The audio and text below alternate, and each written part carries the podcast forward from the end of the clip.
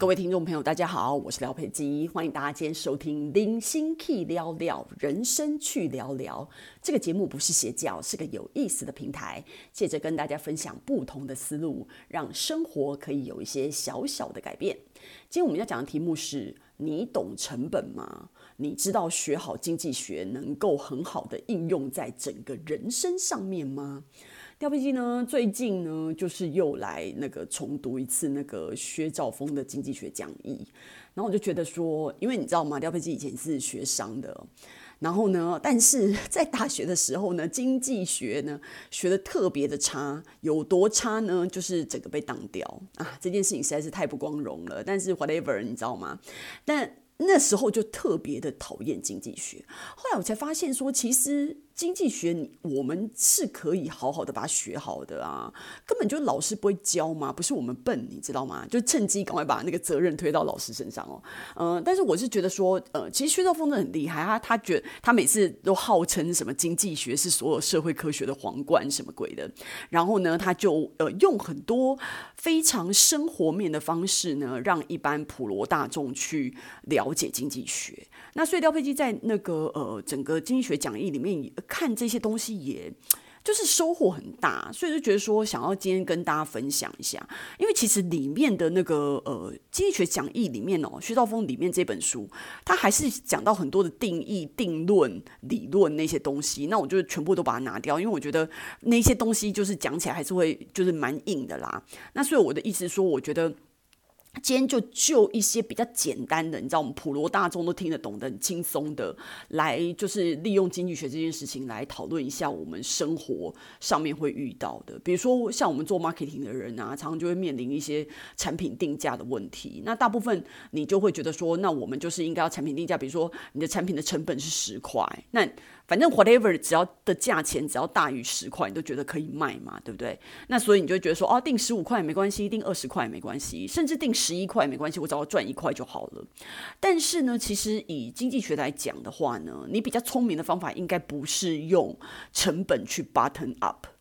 你应该就是用市场上哦，第一，你可能要研究一下我们现在竞争商品的价格是多少，如果竞争是。呃，竞争品的价格都是在十块钱、八块钱的话，那你刚刚说的，你想要定十一块以上，十一块、十五块、二十块，那你要卖出这些溢价，所谓溢价就是超出大家可以一般接受的范围，再往上加嘛。比如说爱马仕的包，你知道一一个包可以上百万，那就觉得为为为什么呢？这这个包的钱都已经可以去买一台车了，为什么要买一个包？那就是它就是一个品牌价值，因为呢。爱马仕这种包不是你有一百万就买得到的，你可以进去那里面店呢，连包什么影子、鬼影子都没看到，因为那些包是你知道给那个真的非常有钱的人、常常买的人才能够看得到的东西，那所以它就有很高的产品的溢价。好，那讲回来我们这边，所以如果当你发现市场上其实比较好卖的价格是十块的话，那你刚刚就说你的成本是十块，就是你的问题啊。我们应该想办法去把自己的成本下降到十块以下。比如说，你把它下降到七块也好，八块也好，那么你也一样用十块卖出去，甚至你可以用九块卖出去的话，你就更有竞争力。好，这样子的思考方式就是你把它用在呃商业上，把成本这件事情用在商业上。那我们一般对我们自己更有关系的，比如说廖佩基最热爱的话题就是时间，嗯、因为时间的的。定价这件事情呢，其实廖佩基在前面几集，我我应该花蛮多集在讲时间这件事情呢，因为这件事情是我超级计较的事情。那呢，我会觉得说，呃，时间这个定价，比如说你，我我我现在随便举这个例子，可能有点脱稿啦，但是我觉得这个这个东西就是。在讲时间有多珍贵，比如说我现在在录这个 podcast 的时候，其实我刚刚才健身结束，所以健身结束以后呢，我吃个饭以后，我现在超困的，所以其实我觉得就是我现在录 podcast 对我来讲是蛮吃力的事情，可是为什么我一定还是要现在做呢？因为我现在有这个。灵感是最接近的时候，我要趁这个时候赶快录。如果我不录的话，我可能明天就是会记不起来，或者是我明天又想到别的题目，那我就会失去讲这个题目的机会。或者是我硬要保留这个题目，那我就必须要写很长的 notes，确保。因为你知道我已经四十几岁，就是有点事忙忙法苍苍，然后所以呢，我就记忆力不是那么的稳当，所以我必须要把所有的呃那些。那个重点要写下来，这样确保明天不会忘记。那想来想去，我觉得说，哎，还是就是虽然很困，但是还是现在录对我来讲，时间的成本是最好的。所以你懂吗？所以我们怎么讲呢？你如果比如说跟同事或者是朋友去聊天，那你我我我我通常都是这样子。我觉得这个朋友如果他没有办法在今天的嗯、聚会里面或聊天里面输出一些我自己觉得很好的 point，就是可能就是你知道。一分钟挤不出一个字来，或者是说没有什么观点，然后就只会讲一些芝麻绿豆的事情的话，我我完全就是没有下次了，我完全不可能再跟他约出来去谈这些事情，因为因为你不不没有内容，没有一种很强大输出的内容，你的对话没有火花的时候，其实你完全不需要花这个时间去聚这个会，因为没有什么意义啊。那或者是就是说很喜欢谈别人的事情，那我觉得。谈别人事情有有什么好谈的？就跟自己没有什么相关呐、啊。那有的人很喜欢去 judge 别人的事情，好像自己站在制高点上啊，然后或者是拿别人出现的这件事情来给自己做一个比较啊，然后觉得自己是比较好或比较差。我觉得这样的意义都不是很大啦。或者是我自己觉得另外一个很忌讳的事情，就是去思考或者是谈论呃没有意义的事情。所谓没有意义的事情，就是说，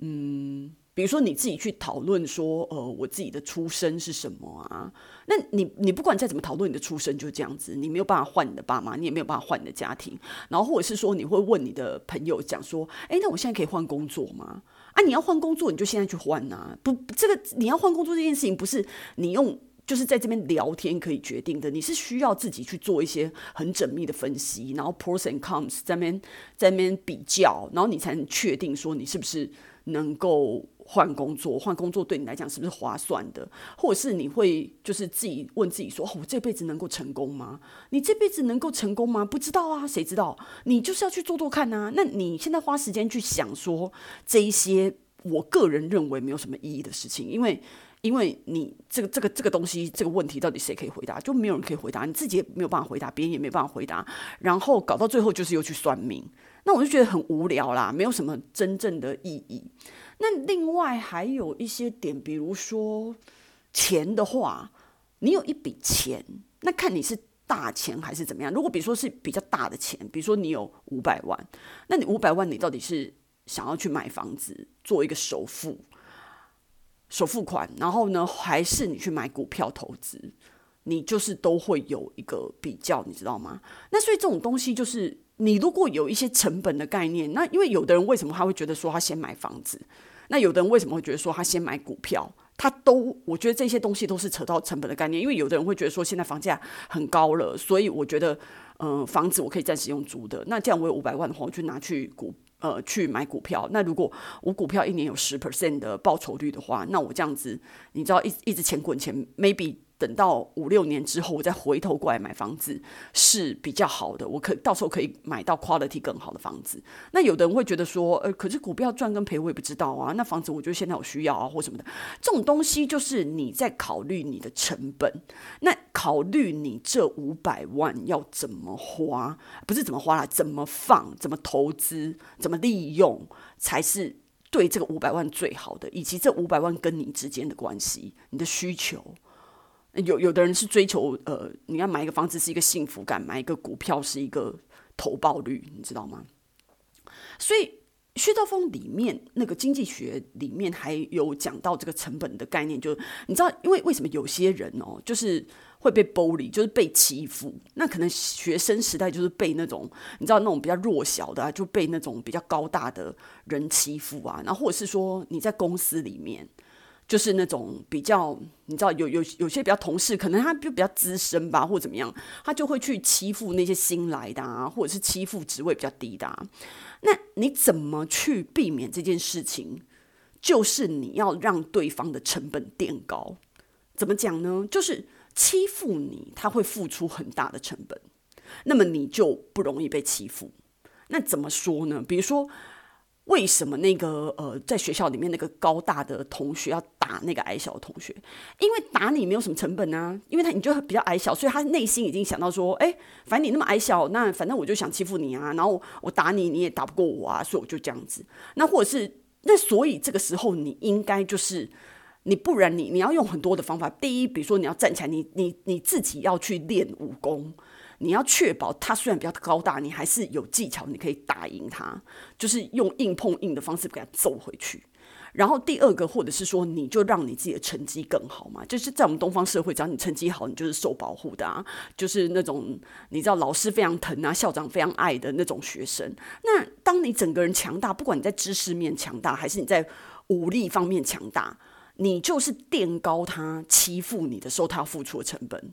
为什么？因为他以前觉得他欺负你没有什么成本，可是现在因为你强大起来了，你现在可能就是你成绩很好了。他今天如果敢揍你一下，你就去跟老师告状，或者是你去怎么样？你你可能自己同或者是同学里面，你就可能变得很有号召力啊，人缘很好啊。他欺负你要付出的代价是很大的，这个成本一直垫高以后，他以后要欺负你的时候，他就叫三思。